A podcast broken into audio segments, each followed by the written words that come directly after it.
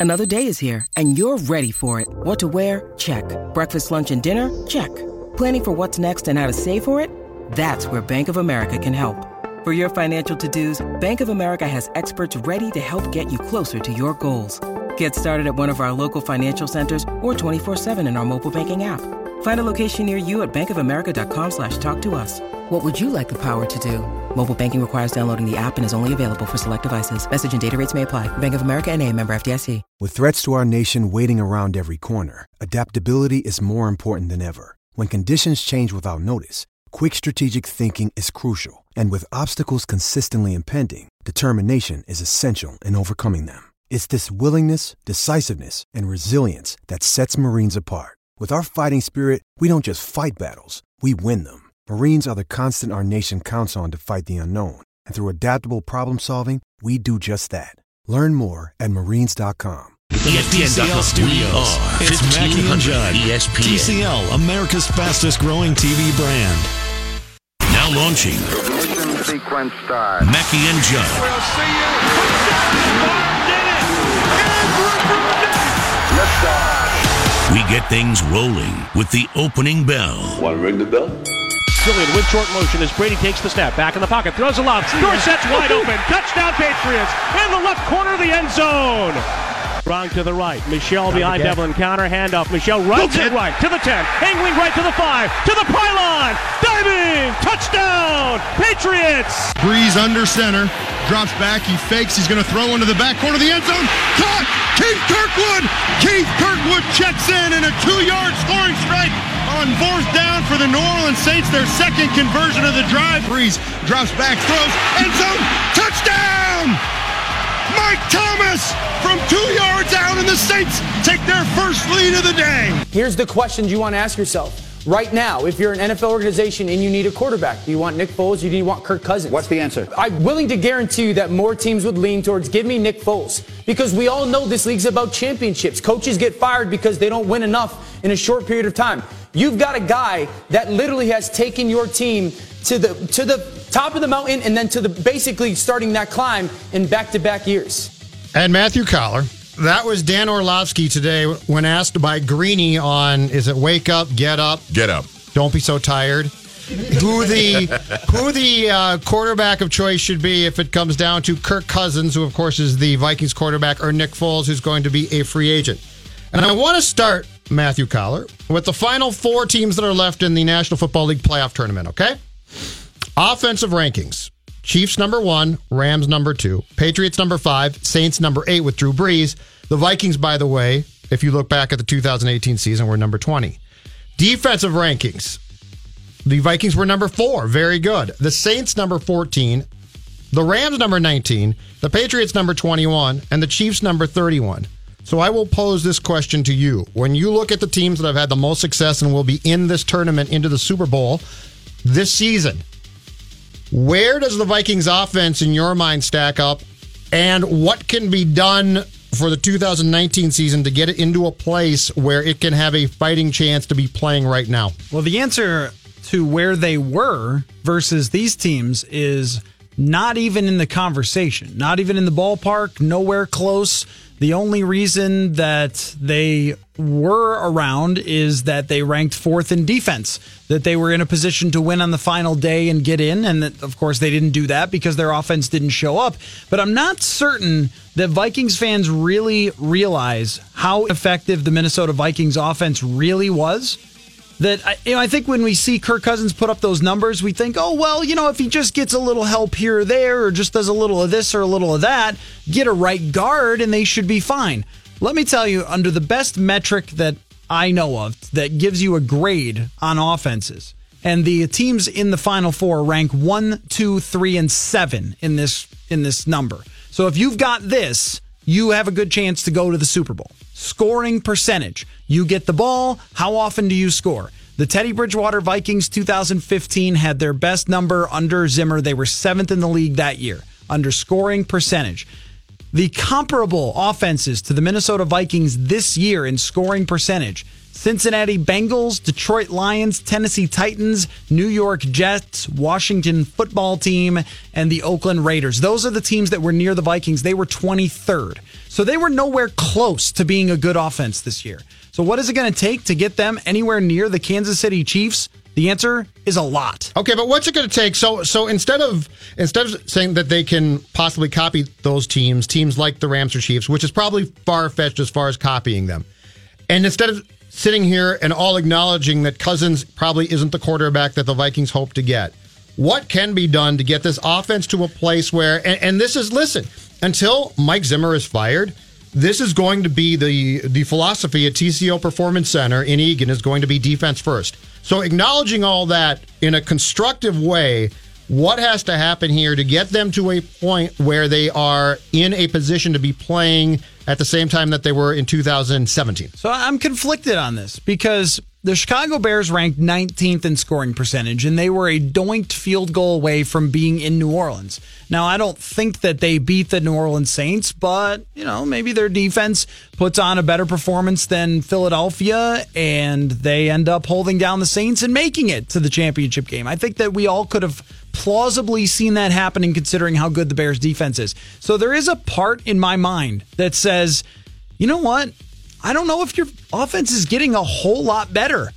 A right guard is not making you a decidedly better All offense right. than it was this year. Yep. My, so my thought here, the hot take might be Yes. either two two hot take potentials.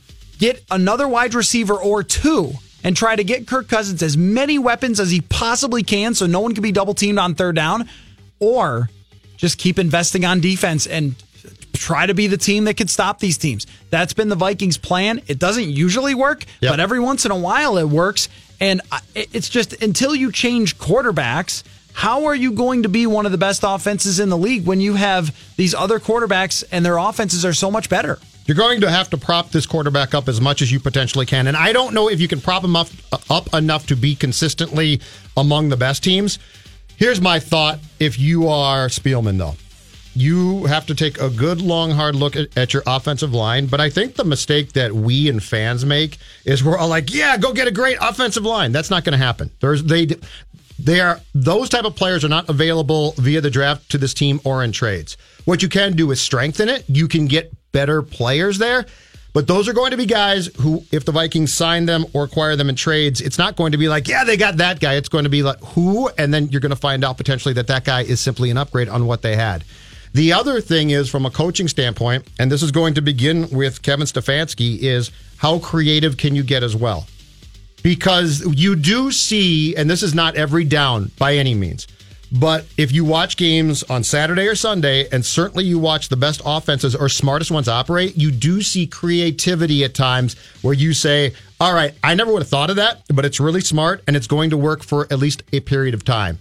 So I think that this conversation that we're having right now, Coller, is as much about probably nuance more so about nuance than actual splash. Fans want splash. Splash isn't coming. But if subtle adjustments and nuance comes, once again, I am not saying that this offense can be fantastic, but it can give you more of a fighting chance to play deep into the playoffs than they had this year. The question is how much better would you have to get and how do you get there while also maintaining a defense that's going to be great? I mean, there's a potential for losing Anthony Barr, who's a free agent. There's the potential to lose Sheldon Richardson, who's a free agent. And you can't just replace players like that super easy. I know that Anthony Barr doesn't have flashy numbers and he doesn't have flashy pro football focused numbers, but Mike Zimmer brings up a great point with Barr. His intelligence level and his versatility, the number of things you can do with him makes a huge difference. You can play all sorts of different defenses, you can make on the fly adjustments. He's one of the ones calling out the shots out there. I mean, he's a big deal in this defense. And if you have to lose him, it's not so easy to put somebody else in. For a couple games, we were like, hey, Eric Wilson, not too bad. And then the more you saw him, the more other teams took advantage of him. And with Sheldon Richardson, I do think that his production is replaceable. Probably if you had a duo, someone to be a run stuffer, somebody to have a pure pass rusher, you could probably cover that. But he's a really good player, and it's not easy to just snap your fingers. So if they lose them, and you're still talking about being a really good defense, but not maybe the Chicago Bears this year. Maybe not that dominant defense that puts you in the category of a team who could dominate purely with defense your way through the, the playoffs. You're going to have to get quite a bit better on the offensive side. And it's just, I mean, yes, a guard's going to help. Yes, another wide receiver is going to help. But the question that's going to be just the hardest one, and we have to keep asking, is how much do you have to do for Kirk Cousins? When you start to say, for an $84 million quarterback, well, he's going to need three great receivers, probably another tight end. He's going to have to have Dalvin Cook healthy his whole year. Oh, yeah, and he's going to have to re- uh, get a really good offensive line. Well, how is any of that going to happen with It makes the it money very that difficult. they have to spend? Yes, it's very tough. But you have to you have to at least give that defense a chance to consistently succeed. That defense, I believe it was for about the first 4 games or so, was not that great. And we all said, "Well, what's wrong?" But if you look at that defense, I think post Rams game, that unit got really good and played really well. Yep. And that unit is not why you missed the playoffs. So the conversation that I think you have to have with, with Zim as well, Matthew, is you got to sit Zim down and say, okay, you are a fantastic defensive coach.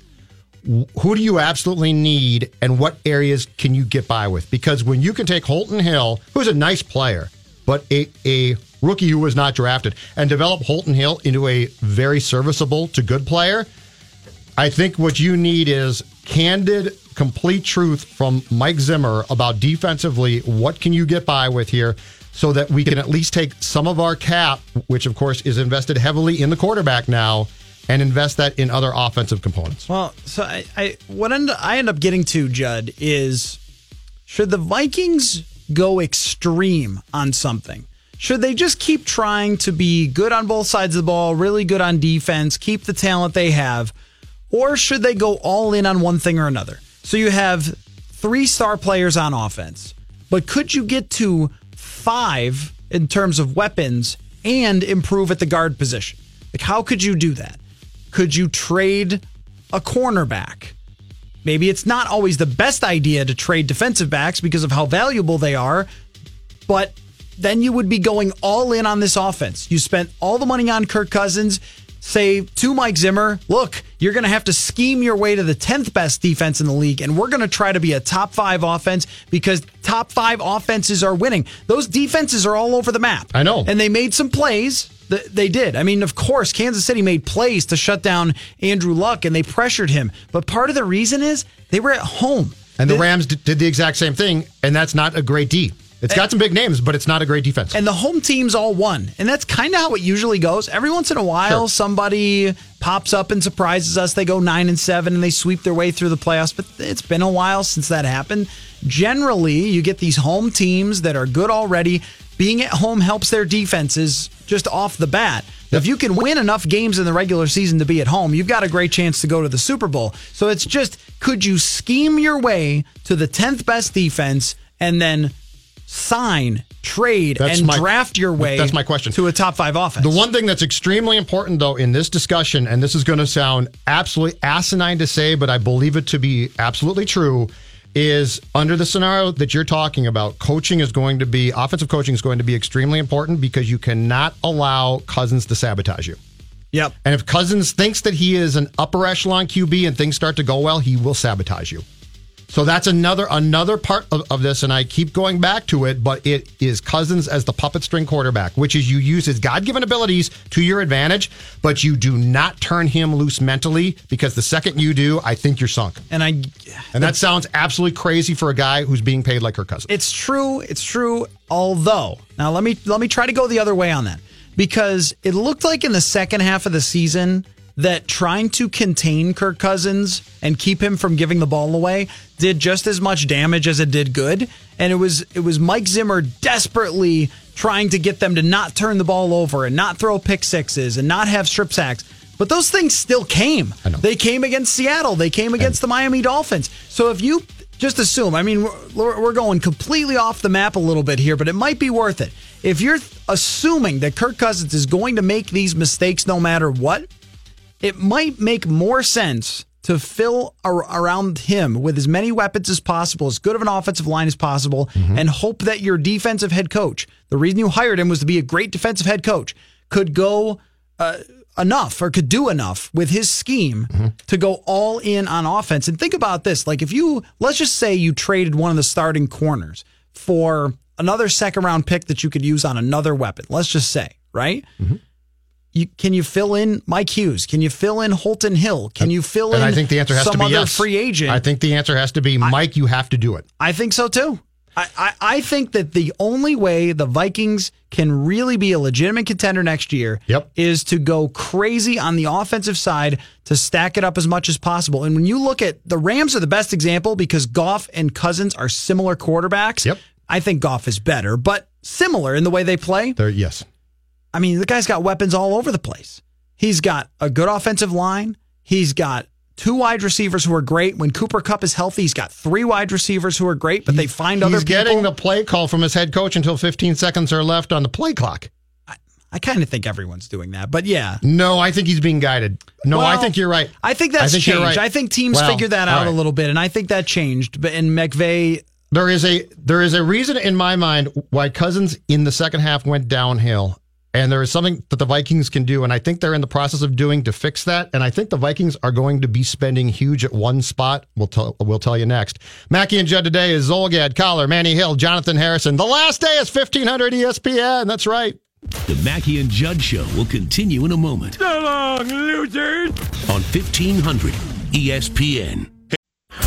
Mackey and Judd are back. You're about to make a whole lot of people around here real happy. Live from the TCL broadcast studios on 1500 ESPN. All right, let's check traffic here in the TCL broadcast studios. This traffic update brought to you by the Leukemia and Lymphoma Society. 94 westbound. We've got a traffic incident reported. Not sure exactly what's going on there, but it's between Cedar Avenue and Highway 55, and uh, it's adding a couple of extra minutes to your commute. Otherwise, everything else around the metro moving uh, smoothly. No crashes to tell you about yet. Football. Ah, the football hour for at least today has uh, reset itself instead of 5 o'clock at 3 o'clock. Zulgad, Matthew Coller, Manny Hill, Jonathan Harrison. All right, Matthew Coller. Our guy Pelissero broke some news today on uh, Twitter, which I found to be very, very intriguing as far as our discussion about the Vikings offense goes. And it's the one area in this league where there's no salary cap and you can spend as much as you absolutely want and it doesn't matter. It's coaching staff, all right? Gary Kubiak, a Super Bowl winning coach who has coached the Houston Texans and Denver Broncos, and an offensive coordinator, former backup QB in the league for years and years, supposedly, or was reportedly, I should say, not supposedly, was in town today to interview for an unknown job with the Vikings. Stefanski just got the OC job. So this would presumably be, for my guess, is like quarterbacks clo- coach slash head coach, some type of offensive title. So I'm thinking about Cousins. What made Cousins, in my mind, sort of freak out as, as the season progressed was he knew in his heart, and it doesn't take much to know that his head coach really can't stand him. His head coach, he can, and it's not just him. It's it's QBs. He can't. Mike Zimmer can't put up with them. He hates kickers and quarterbacks, and it's perfectly clear to anybody who spends any amount of time around Mike. So I think what happened was the Buffalo game changed everything, and the Buffalo game was such a disaster. And Zimmer couldn't contain himself that Cousins basically sort of mentally just freaked out and thought, "Oh my god, I can never fumble again. If I fumble again, I'm going to be in so much trouble." And and I don't think Kirk is the most headstrong guy. I think he wants you to believe that he is, but he's not. So if you get Stefanski, young offensive mind, Kubiak, old school guy, quarterback for a long time, knows QBs really well, and you basically make Kubiak and you pay him $2 million. I don't care what you pay him, but you pay him really well, and he basically holds Kirk's hand. And you and you tell Zim, Zim, you know what? If you have something positive to say to Kirk, that's great. But besides that, don't talk to him. I think that that might be the path that they're going to go down here as far as trying to milk what they can from Cousins by getting essentially a positive influence who knows offense, a veteran guy, and Stefanski around him. I'm not sure about the Zimmer part of this. I mean, as far as how he feels about Kirk Cousins, I think it's telling how little he will say when he's asked about him. That he isn't defiant about Kirk Cousins. Remember when our friend Ben Goessling broke some news about Teddy Bridgewater's shoulder during a preseason game and Zimmer freaked out and got super angry? Like, that's how defensive he was of Teddy Bridgewater. And with Case Keenum, he would hammer him, but it was almost like, don't you say anything bad about Case Keenum, but I will. You know, that sort of thing. Like, don't you dare say anything bad about my kid, but I'm going to say it. Um, but with Kirk Cousins, he just has nothing to say. It's like, hey, uh, how do you feel about Cousins' performance this year? Well, you know, it's a team game. Like, uh, okay. So, you know, I, I, think that he does realize what he's dealing with in terms of uh, a frustrating quarterback for how he wants to play. If Case Keenum's wild man gunslinger mentality drove him crazy. Imagine what Kirk Cousins' hesitation and things like that, lack of pocket presence, fumbles, interceptions at times that are unexplainable. Imagine how crazy that drives Mike Zimmer. And that's, I think, why he doesn't want to say anything and why you would bring in uh, Gary Kubiak as well. And also, the part of it is he knew that Keenum could handle it. And I, I know that he has to be in the place where he, if he criticizes Kirk Cousins, he's going to lose Kirk Cousins. And if he loses Kirk Cousins, he probably loses his job because they go seven and nine next year or something like that. So Kubiak makes sense from that perspective of having someone who was a quarterback and has worked for them for a long time. But it also it reads a lot like bringing in Pat Shurmur when you don't believe in Norv Turner anymore. Right? Yeah, sure. It, you can go down and, that path. And, and, this isn't absolutely this isn't something they've done yet, but it's just a conversation about Yes. Gary Kubiak and, and interest. I mean, Kubiak has a career as John Elway's backup and a coaching career where he's helped quarterbacks maximize every bit of talent they have. And our friend Sage Rosenfels played for him and loved playing for him. And, and it would be a very positive addition, I think. But sometimes when things go wrong, egos get in the way. And when you've got someone who's way more qualified as your quarterback coach than as your offensive coordinator, like how does that dynamic going to work if this is what they do? I think it would be um, privately, quietly co OCs. And the Kubiak point that I'm trying to And make again, is, is that going to work? I don't know. But you know what? what? What we saw in 2018 didn't work. And I do think that we saw enough from Cousins to know that Kubiak's real title would be Kirk Cousins' hand holder without a question. I think he would come in and hold his hand. And I think he would tell him he's great. And I think he would work with him. And it gets back to I think that he, Kirk Cousins, needs a position coach to put him in a complete position to succeed. Kubiak has a pretty impressive career. Yes, and and if you were to bring him here, you're talking about paying him north of a million dollars to be a position coach, which is only going to be in title. So how weird would it be though that you name Stefanski the offensive coordinator instead of Gary Kubiak because you're not sure that you could get Gary Kubiak at that time, right? He was uh, supposed to go to Denver and then And something fell fell, apart. apart. with Vic Fangio. Yes, When you look at this guy's history as an offensive coordinator, he seems like the type of guy that you would want. I mean, even 2014, he's Baltimore's offensive coordinator. Yes. And at that, like Joe Flacco hadn't completely fallen off yet, but there's still a very effective passing offense at that point. And with Houston and Matt Schaub, I mean, they were top 10, they were top five, they were number one in the NFL once in passing. This seems like the guy you'd want as your offensive coordinator and Right. not your quarterback coach. And it just seems like a very odd dynamic if that's what you're going to do. And I think what Zimmer's thinking might be is, well, we had Tony Sparano, who was an offensive uh, coach and who was a head coach, and then I he was a position OCs coach. before. That's right. But that doesn't mean it's going to work with everybody. And I think there is some risk involved in bringing in someone else with so much experience and such a ridiculously good resume as a Super Bowl champion and a head coach and years and years, multiple Super Bowl champion with um, with Denver as their offensive coordinator in the late '90s. I mean, that kind of resume. If you're Kevin Stefanski, a guy with that kind of resume is underneath you. That seems weird. I wonder if like the whole Mike Shanahan zone run blocking scheme thing is part of this too, though. You know what I mean? Because Zim is, keeps talking about he wants to run the ball, run the ball, run the ball.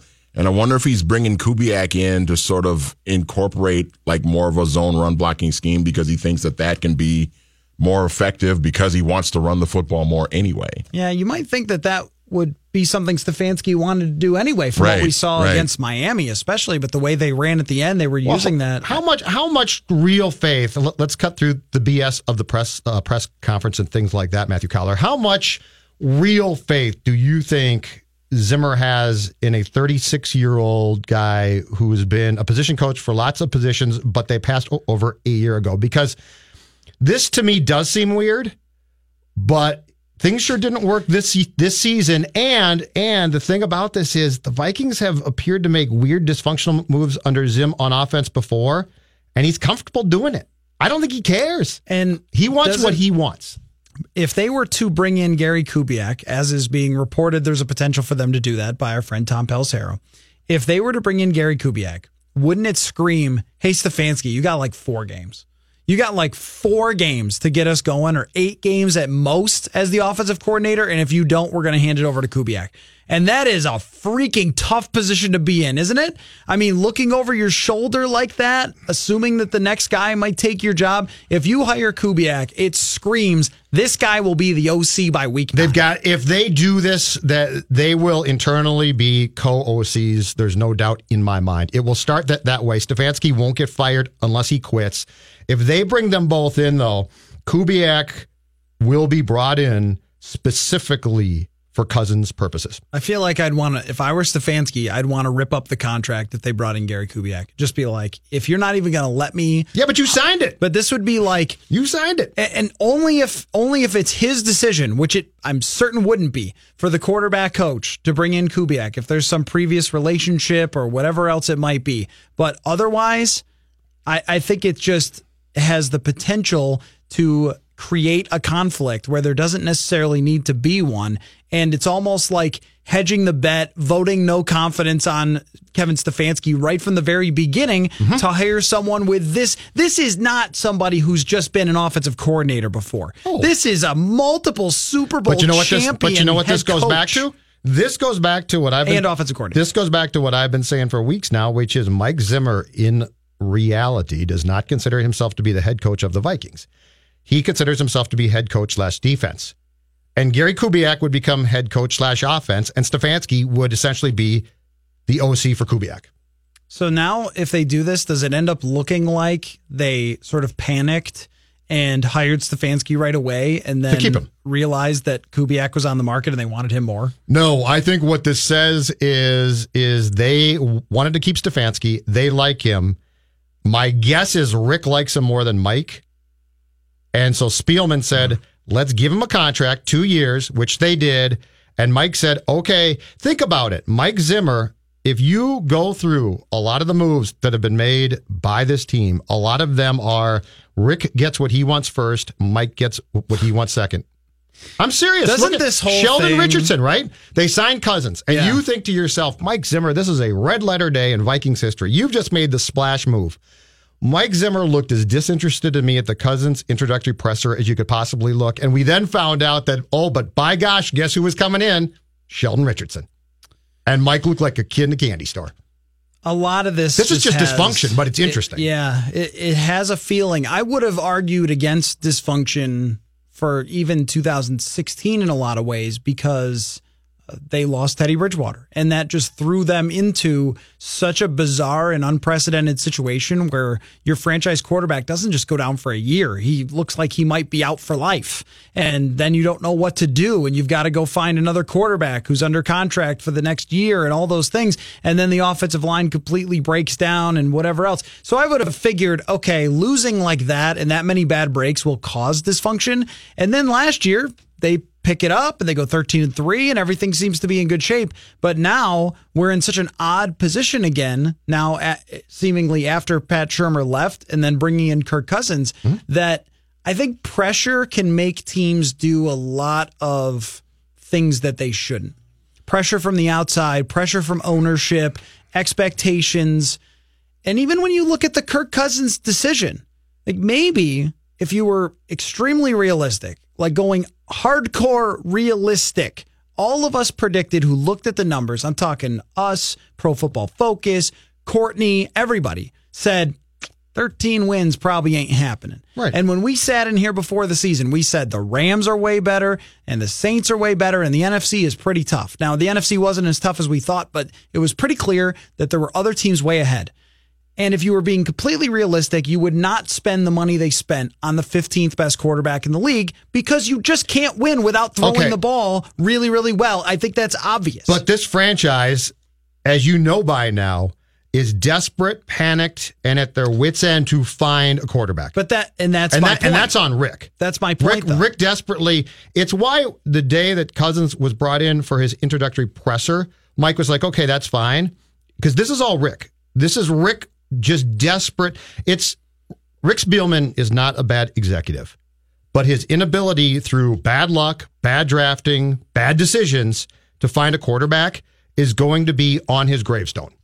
Yeah, And so, I- so the desperation there is, my God, I've never. That's the one piece I can't find, and it's arguably the most important piece in all the sports. And the way I look at it is a bad break ruined this franchise's chance of going to the Super Bowl in 2016 or 2017. And Zimmer knows that, That too. that was the peak. And so when we talk about Spielman not being able to find a quarterback, I always balk because I think I think they found one that got them to 11 and 5 and could have done better than Case Keenum probably even uh, did last year with that same team and probably was in line to have them be even better than they were and make up for the offensive line issues in 2016 but that quarterback's knee fell apart And and guess what though? When it comes to Spielman, that increased the desperation that's what I because he yes, knew that's what I mean he knew that.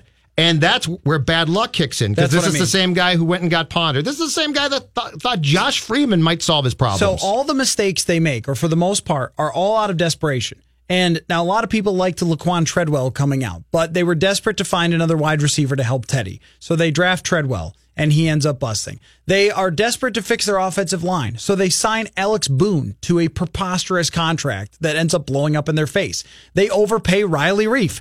He's been okay, but he's he makes way too much money to just be okay. Like there's a lot of moves here, and the Sam Bradford one is the ultimate move until Kirk Cousins is.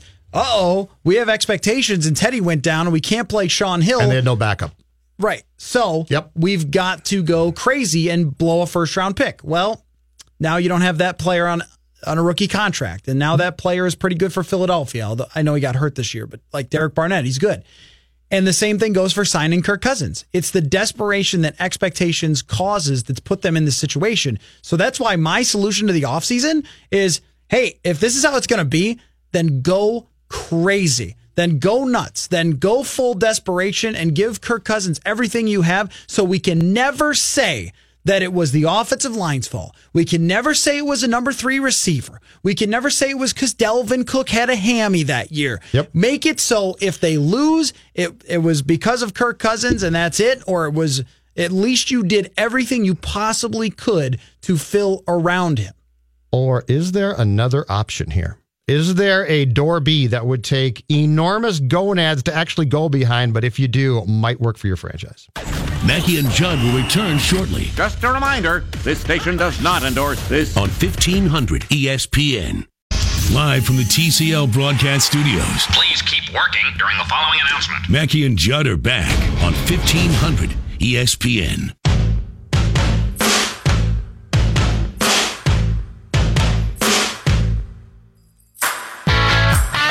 Kyler Murray runs it.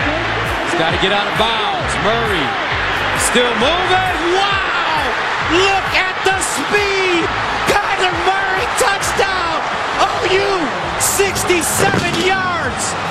So Matthew Coller, Kyler Murray announced this afternoon, not surprising at all, that although his rights uh, in baseball are owned by the Oakland A's, and that included a $4.66 million signing bonus, he has submitted paperwork and will declare for the National Football League draft. Can I throw a potentially hot take past you when it comes to Kyler Murray and tie it into the Vikings? You certainly can. if the Arizona Cardinals, if Kings, if Kingsbury, who said at in his Texas Tech days this past year that he would draft Kyler Murray first if he had the pick, which he now does, if the Arizona Cardinals decide to go down that path, what would you think about the Vikings pursuing Josh Rosen, making a trade for him, bringing him here as probably a backup at least for part of 2019 to Kirk Cousins?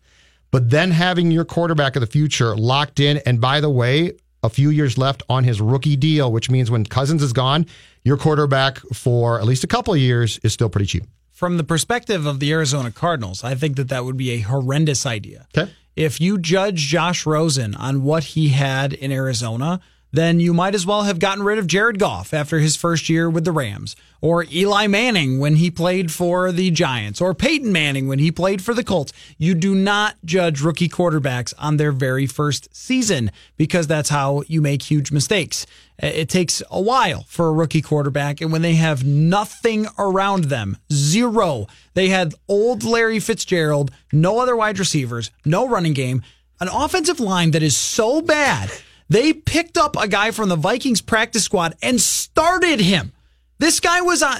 Colby Gossett was not on the freaking roster for the Vikings, and this team put him in at left guard to start. Hey, times are tough, okay? That is how bad they were. So if you're going to bail on Josh Rosen because and he, I agree with he you played so poorly, that would be insane. But it's a much better idea for the Arizona Cardinals to trade out of that pick, Mm-hmm. trade down to whoever is desperate, and then pick at fifth or pick at eighth or whatever, and get a bunch of other picks because they've got a, a five year type of thing there, four year type of rebuild where they need to get rid of the old money, get in new players.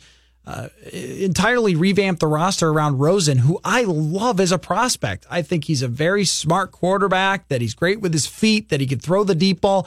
It's just, it was, we saw him against the Vikings. Yeah, just had no shot. And then they change offensive coordinators on the guy in the middle of the season. But let's say that Kingsbury is so convinced that Kyler Murray is the thing and he's the franchise changer. Uh, it would be extremely bold for the Vikings to do that, to, to trade for somebody like that to be the successor to Kirk Cousins. But you're essentially punting on the Kirk Cousins era right there. You're you're essentially saying, well, we're definitely getting rid of you. So guess play out the next two years, you know, right? I mean, it, it, it just Yes, screams that's what I you're would- not sticking around, and I don't know. But it's a short term contract, so you could do it. We're, we're You talking, could. We're talking about a franchise that needs to solve a problem, preferably for 10 years.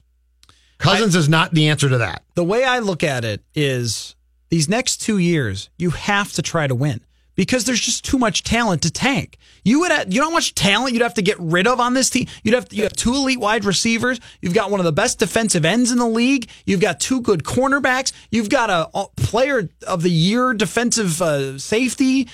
I mean, last year he was very close to winning Defensive Player of the Year, Harrison Smith. You can't just dump all that talent and go 0 and 16 or something. You you can't do that. You can in 2020. So, so you have to maybe by 2020 you start to take apart the roster and reset it after Kirk Cousins. But over these next few years, you have to do everything you can to stack up around him. So if you're making a trade, it should be trading the first round pick for a wide receiver or a guard or someone who can help you. Or I mean, even thought about a tackle too.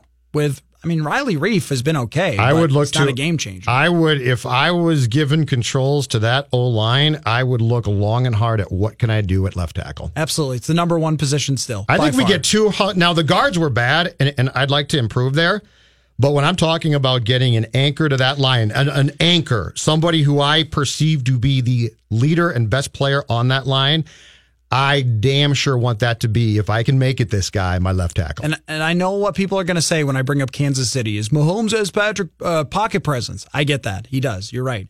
But when you look at how his offensive line is set up, the tackles are good and the guards are awful, and they find a way to work around it. Mitchell Swart, Mitchell Schwartz, their right tackle. Is one of the five best right tackles in the NFL, and their other guy, Eric Fisher, was a top draft pick and is is very good. He's not elite or anything, but like they've got these tackle positions locked down and they spent some money on guards and it didn't work out. Remember Bryan Witzmann who came to the Vikings for like a week and Yeah. then they cut him? Yeah. He was their starting guard last year Right. when Alex Smith had the best passer rating in the league. They've just been filling in guards because they don't see them as quite as valuable as tackles. So if I know that all the focus uh, is on how can you replace Mike Remmers? Well, do you know that the guards in 2017 for the Vikings weren't that great either, and they still found a way? I mean, okay, Nick Easton, but he got hurt. yeah, they've got to be competent, but they don't have to be great. But Right. if I, but if I had They a weren't choice, competent this year. There's no question Well, and, about that. and Compton was to have him actually start was awful, not fair. that was that was not fair to never, that entire team. Yeah, never the plan. Yeah. So I agree with you that the Vikings need to be all in for 2019. I think that that's huge. If they do not succeed, I think for the most part, everybody's gone. Yeah. And at that point in time, I tell Kirk, Kirk, you're going to make a lot, and and we appreciate what you tried to do. Didn't succeed, but tried to do. But 2020, we're not going to be good.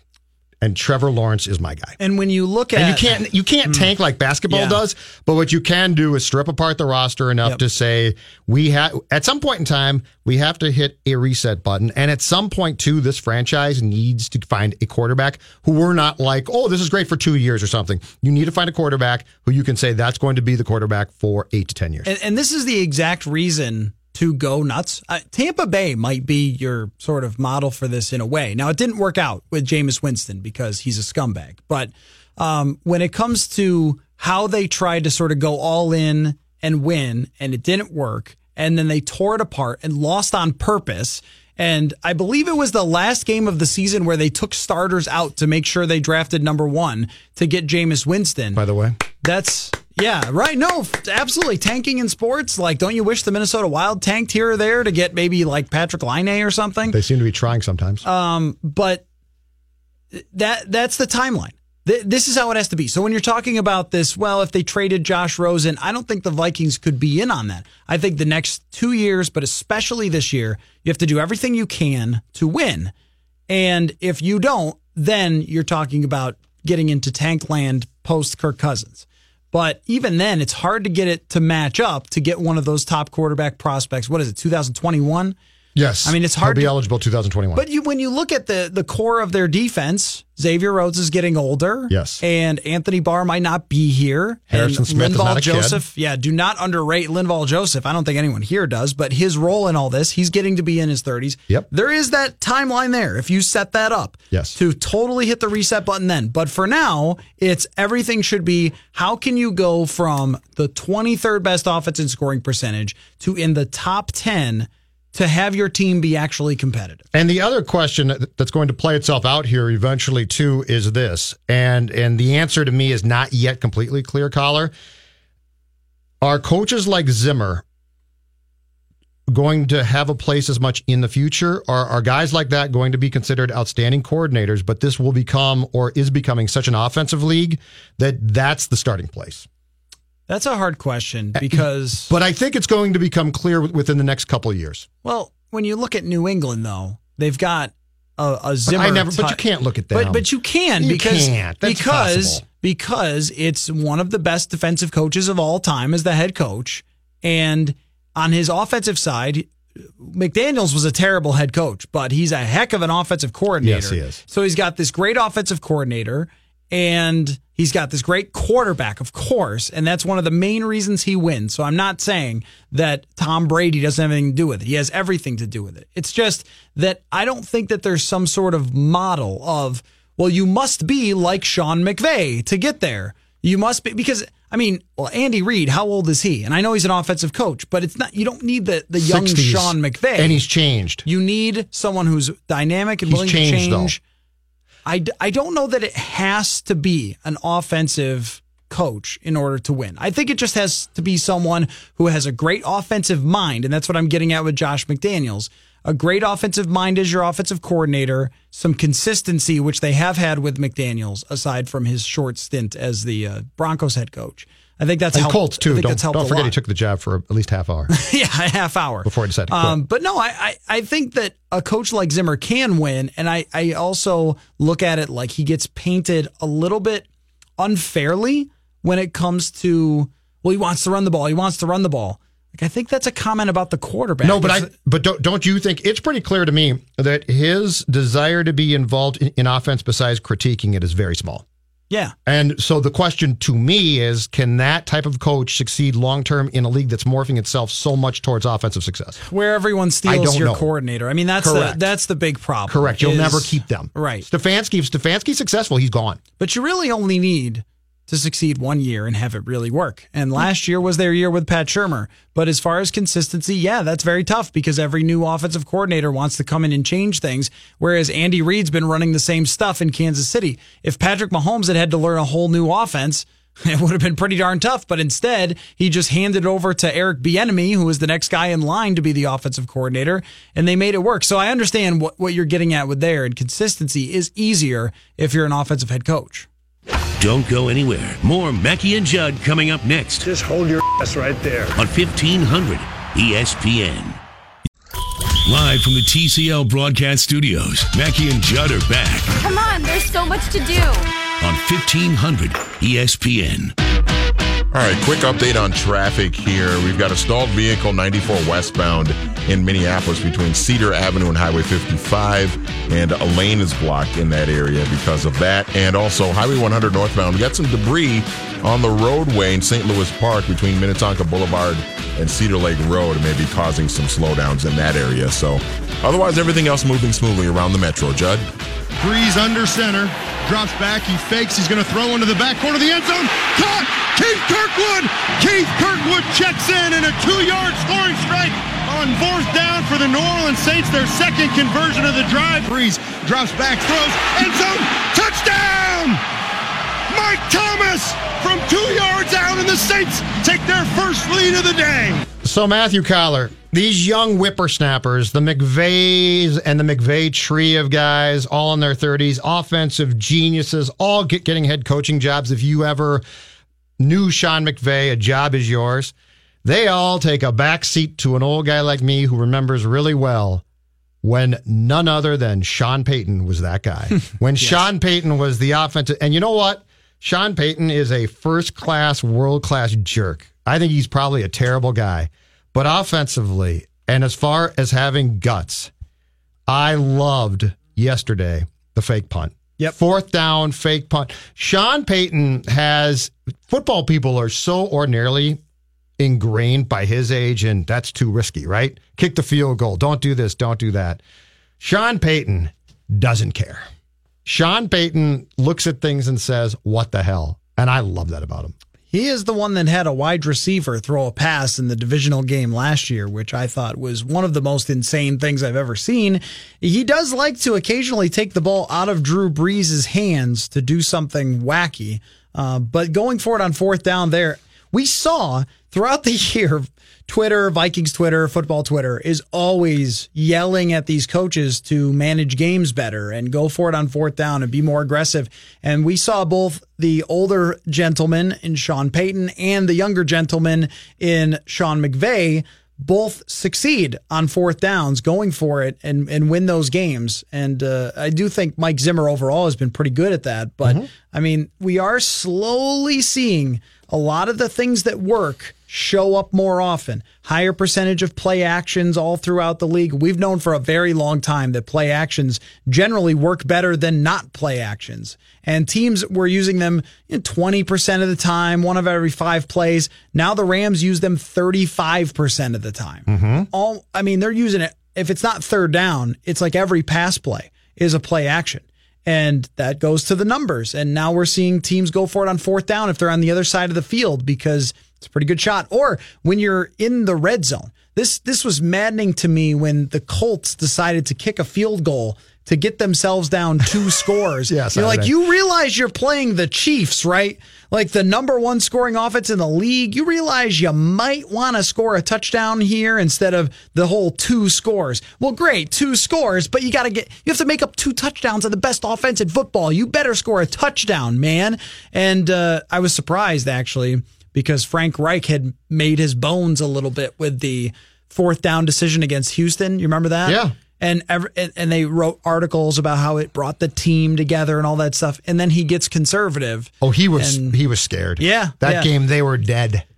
They I, took the field and they were dead. I did think it would have been funny if he had had if his team had had some massive comeback because of because he's Frank Reich. But um, yes, I thought I, you know yes. that, and that's one of the bigger points about the age of your coach and being modern and that sort of thing. Mike Zimmer has done with the Vikings defense what these coaches have done with offense. Mm-hmm. It's just that it does not matter, and it never really has. That you're pretty good on defense.